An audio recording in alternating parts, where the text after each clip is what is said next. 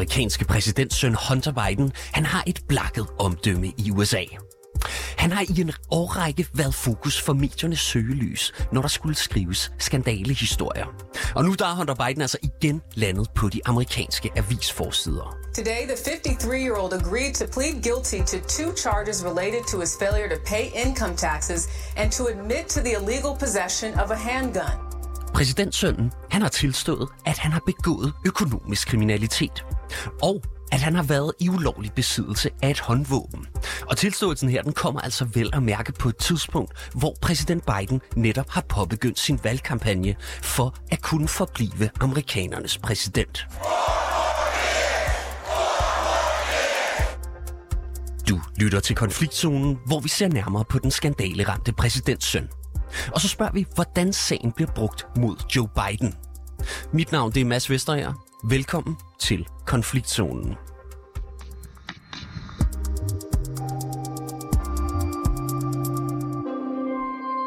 Anne Alling, velkommen til programmet. Tak skal du have. Du er journalist i Nashville, Tennessee. Og du har længe fulgt med i de skandaler, der har forfulgt den meget ombruste præsidents søn, Hunter Biden. Først og fremmest, Anne Alling, hvor skandaleramt er Hunter Biden? Hunter Biden, han er især de sidste år, altså virkelig for alvor blevet det sorte får i, øh, i Biden-familien. Han er på ingen måder den her traditionelle ønskeeksemplar på, på, den, på, på en god præsidents øh, søn.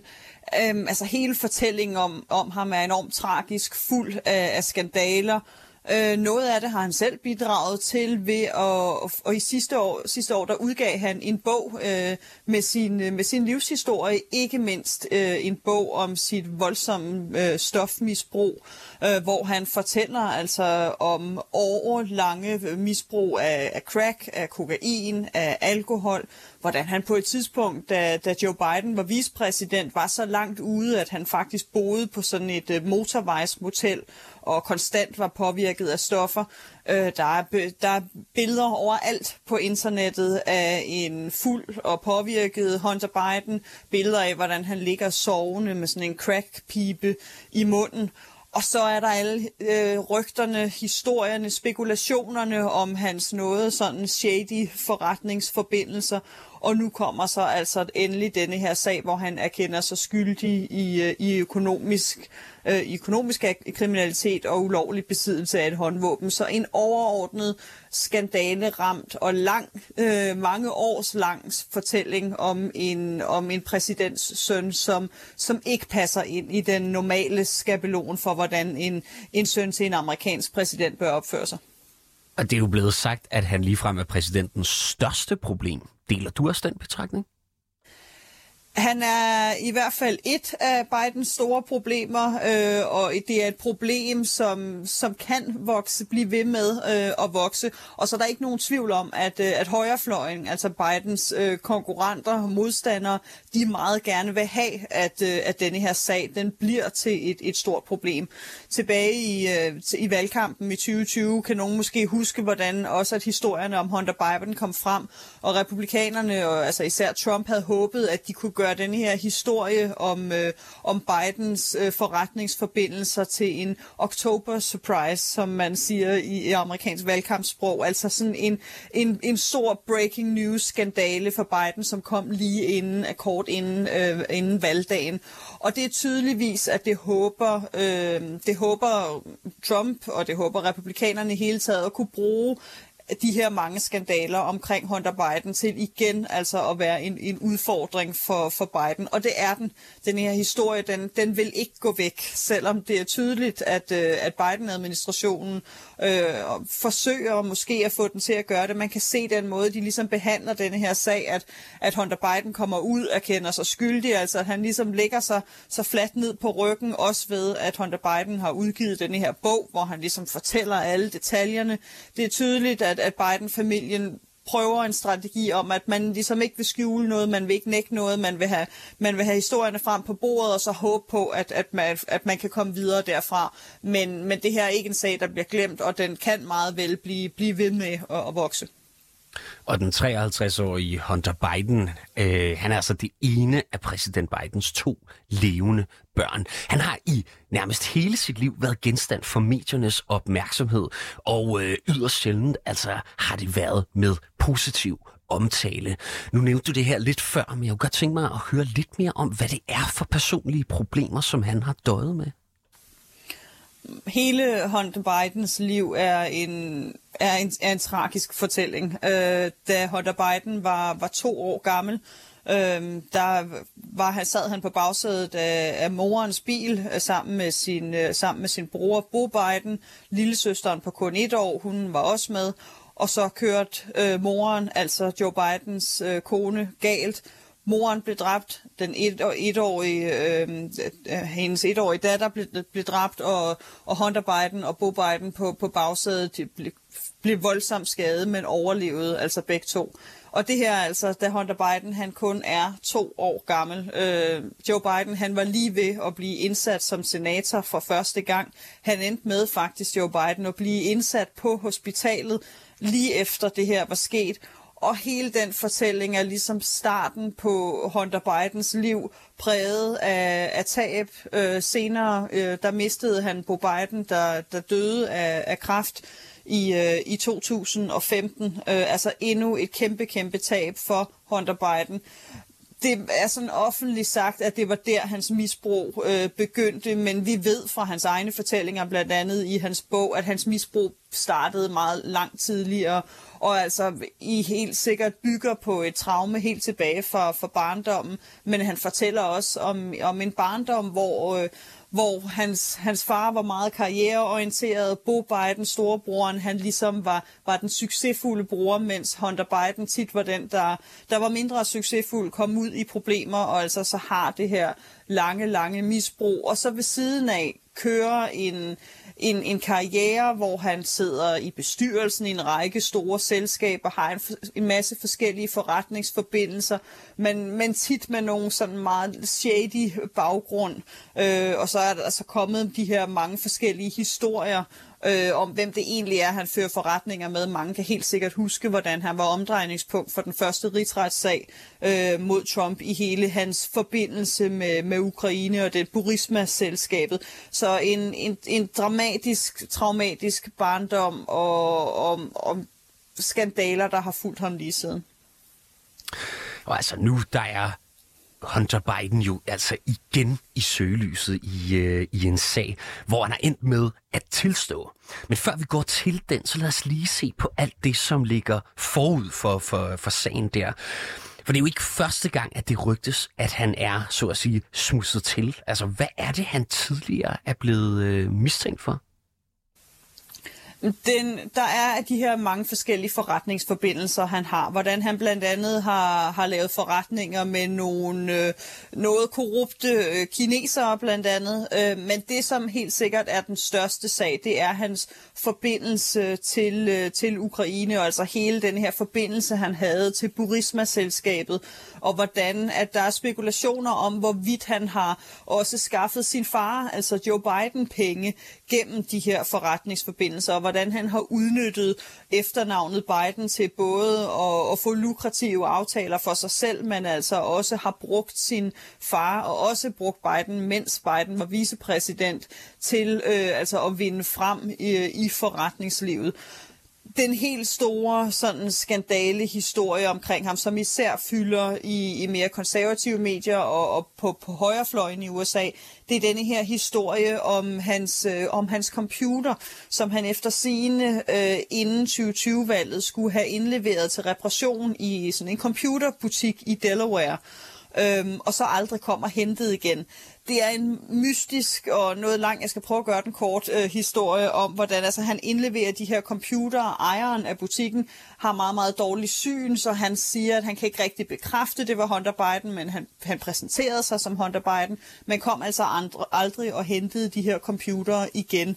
Han gav så butiksejeren øh, computerne her til øh, Rudy Giuliani, Trumps øh, advokat, som så har offentliggjort noget af indholdet fra denne her computer, som blandt andet er nogle af de her billeder, som florerer overalt på nettet af, af Hunter Biden øh, i misbrug, men også tusindvis af mails øh, fra Hunter Biden sammen med forretningsforbindelser, hvor han blandt andet beta- øh, fortæller om The Big Guy, som mange mener er Joe Biden, og hvordan der altså er en konspiration om, at de her mails, de, at, at de afslører, at Hunter Biden han, øh, han forsøger at bruge sin far i, forretnings, øh, i forretningsøje med. Det er ikke noget, som er blevet juridisk bevist, men det er en historie, som fylder rigtig, rigtig meget på blandt andet Fox News medier, men også blandt republikanske vælgere i USA. Og så lad os prøve at gå frem til den sag, der øh, fylder forsiderne lige nu. Altså her, der har Hunter Biden jo erklæret sig skyldig i tre lovbrud. Hvad er det for tilståelser, som Hunter Biden kommer med nu? Men han tilstår, at han har, han har snydt i skat, at han tilbage i 2017 og i 2018 ikke betalt sin skat. Det, der så øh, har hjulpet ham, det er, at han faktisk i 20, 2021 betalte den skat, han skyldte tilbage, som jo man ligesom kan se som en indrømmelse, men altså han nu er ude at indrømme, at jo, han gjorde ikke, som han skulle i 2017 og i 2018. Den anden del er så, at han skulle have løjet på sådan en, øh, sådan en ansøgning, når man, øh, når man vil købe et skydevåben, hvor han har sat kryds i, at han ikke var påvirket af, af stoffer, og på det tidspunkt, jamen der er det offentligt kendt, at han var øh, afhængig af blandt andet crack og kokain, så han altså har direkte løjet for at få adgang til et skydevåben. Det må man ikke, og det har han så også øh, erklæret sig så skyldig i og lavet en forlisaftale, øh, regner vi med, at, at han vil lave her i næste uge. Og kort her til sidst, Anne Erling, altså hvad kan det få for konsekvenser for Hunter Biden?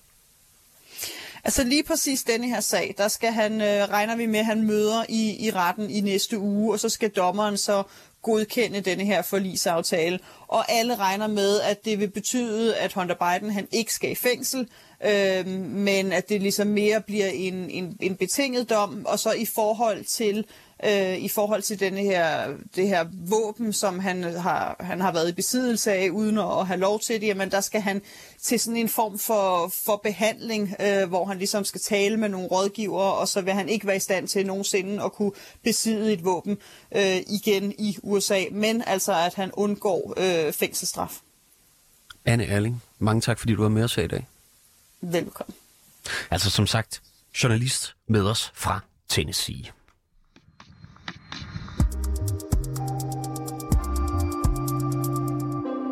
Og så kan jeg byde velkommen til dig, Mads Dalgaard Madsen. Goddag. Du er ledelsesrådgiver ved Rambøl med fokus på USA. Og så er du tidligere indrigspolitisk rådgiver ved den danske ambassade i Washington D.C. Mads Dahlgaard Madsen, hvordan har republikanerne reageret på, at øh, Hunter Biden har indgået et forlig med Justitsministeriet? De har været lynhurtigt ude og fordømme øh, den her øh, straf, eller hvad man siger, den her dom, eller det her forlig med Hunter Biden, fordi de siger, at det her det er et alt, alt, alt for mild dom over for en mand, som der er så bundkorrupt som øh, Hunter Biden, og som i virkeligheden er en form for spydspids for det, de kalder for The Biden Crime Family. Så de havde set frem til, at den her dom fra det amerikanske justitsministerium, ført af en anklager, der er udpeget af Trump faktisk, ville have været meget, meget hårdere, end den rent faktisk er. Så det, de går ud meget hurtigt og siger, det her, det er et bevis på, at øh, det amerikanske justitsministerium, de amerikanske institutioner, de arbejder med demokraterne og imod republikanerne. Så de går lynhurtigt ud og politiserer den amerikanske retsstat. Øhm, altså, hvad med Trump så? Hvad siger han til det her? Jamen, han er, den, altså, han er bannerføren for den her kritik over for det amerikanske justitsministerium på, den her, på det her spørgsmål. Han er gået og sagt, prøv at se her, de, øh, de øh, hvad hedder det, sagsøger mig for det ene og det andet, sender alle de her anklager mod mig og truer mig med at komme mange år i fængsel. Og så får Hunter Biden en meget, meget større skandale i hans øh, øjne. Øh, så får han bare det, der svarer til en trafikbøde. Øh, så han går ud direkte og spiller videre på narrativ. Han bruger Hunter Biden til at forstærke den narrativ, vi har set ham bygge op over de seneste par måneder om, at alle retssagerne mod Donald Trump, de er politisk motiverede. Og beviset er nu, at når det er demokraterne, der handler om, så er det meget, meget mildere domme. Så, det er, så han spiller den bare direkte ind i hans egen politiske fortælling.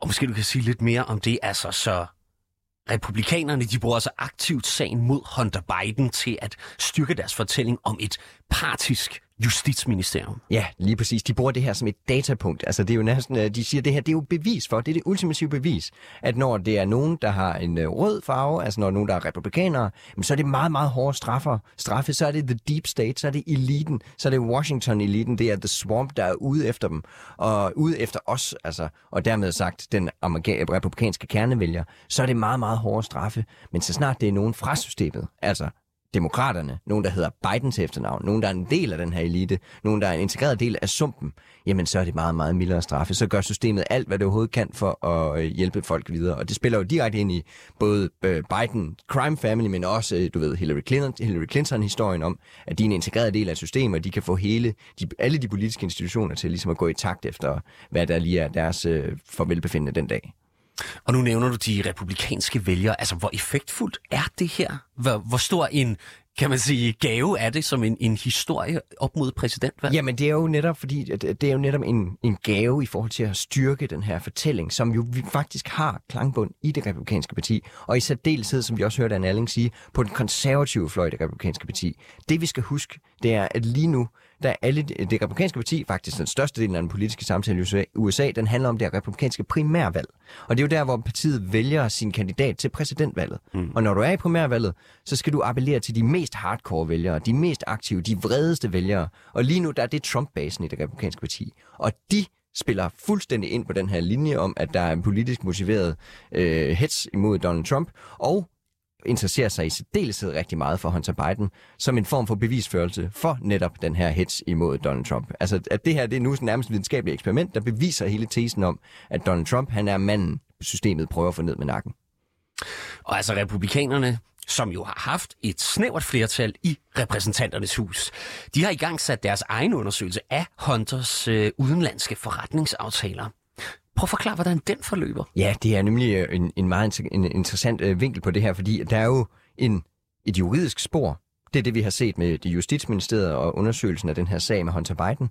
Og så er der jo det politiske spor, hvor vi snakker om, både retssagen, hvad, hvad, hvad kan den her betydning, hvordan beviser den den her, den her heksejagt, men også det politiske spor i forbindelse med kongressen. Og kongressen har muligheden for at nedsætte undersøgelsesudvalg, der kan undersøge det ene og det andet. De har ikke som sådan nogen sådan juridisk magt til at sætte folk i fængsel. De kan kun anbefale myndighederne, baseret på noget bevismateriale, at sætte nogen i fængsel eller at rejse en sag. Men de kan altså for den brede offentlighed blive ved med at undersøge noget. Og der er det, vi har en øh, formand for den undersøgelseskomité, der hedder, eller den hedder The øh, Oversight Committee i huset, der hedder James Comer, og han tager så meget mudder, han overhovedet kan, og så kaster han det bare op på væggen for at undersøge, om der er et eller andet korrupt med Hunter Biden, hvor han kan linke Hunter Bidens shady forretningsforbindelser, som Anne Erling sagde, med præsidenten. Så de har en bred, bred vifte af ting, de undersøger i kongressen lige nu. Simpelthen bare for at holde Hunter Biden i øh, mediernes, øh, hvad kan man sige, holde ham på forsiderne, holde den her historie om The Biden Crime Family på forsiderne, og måske på et eller andet tidspunkt opdage og finde bevis for en eller anden form for skandale. Og det er det, vi ser, vi vil se fra nu af, bare fortsætte og fortsætte og fortsætte.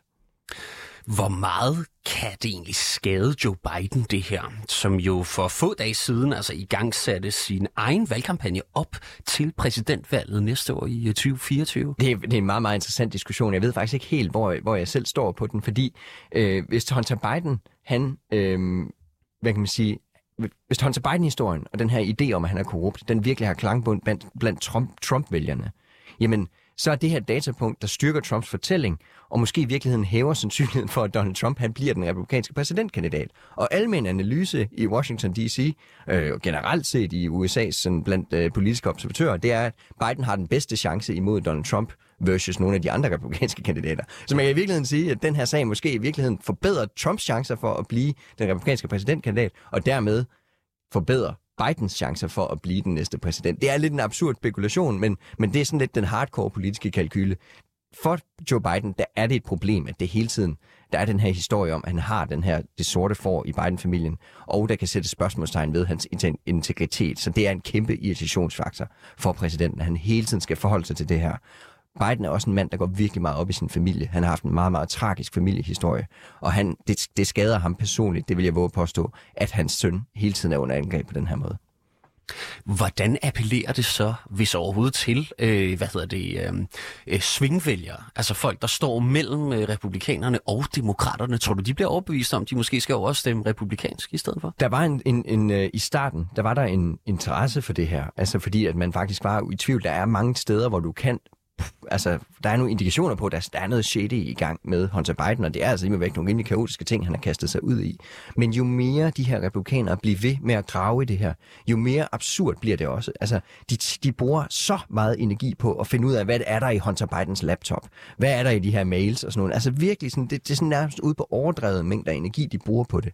Og hvis det bliver ved, jamen, så kan det godt gå hen og blive absurd. Og så er det, at svingvælgerne begynder at sige, okay, nu skal vi til at videre og koncentrere os om inflation og nogle andre vigtige ting. Så man kan sige, at Hunter Biden-historien, den spiller rigtig godt på primærvalget lige nu. Der er ikke mange indikationer på, at den spiller rigtig, rigtig godt i præsidentvalget. Altså, der faktisk, kan det faktisk gå hen og blive kontraproduktivt for republikanerne. På samme måde som Benghazi-høringerne tilbage i 2015-16, hvor man blev ved med at undersøge Hillary Clinton for hendes håndtering af Benghazi-angrebet på det amerikanske øh, konsulat, øh, hendes håndtering, da, da hun var udenrigsminister, der blev man ved og ved og ved og ved med at undersøge det. Det var noget, der var meget populært i den amerikanske base, men generelt set i den amerikanske befolkning, der blev det simpelthen absurd til sidst.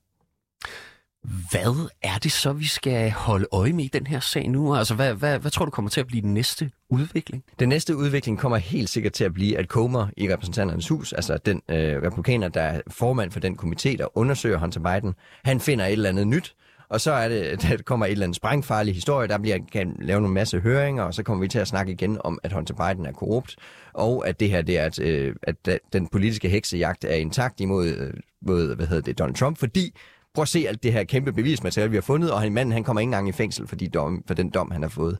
Så der kommer, øh, der kommer til at være over spredt ud over det næste års tid, kommer der til at være de her bombshells for republikanerne, hvor de prøver at få os alle sammen til at være interesseret i Hunter Biden igen. Mads Dalgaard Madsen, mange tak for besøget og for dine analyser i dag. Det var slet. Altså ledelsesrådgiver ved Rambøl med fokus på USA og tidligere indrigspolitisk rådgiver ved den danske ambassade i Washington D.C.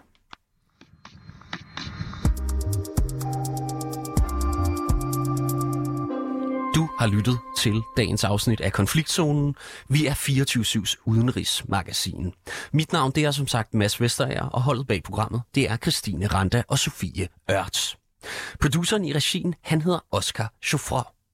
Du kan lytte til programmet direkte mandag til torsdag fra 8 til 8.30, men du kan selvfølgelig også høre programmet som podcast. Mange tak, fordi du lyttede med.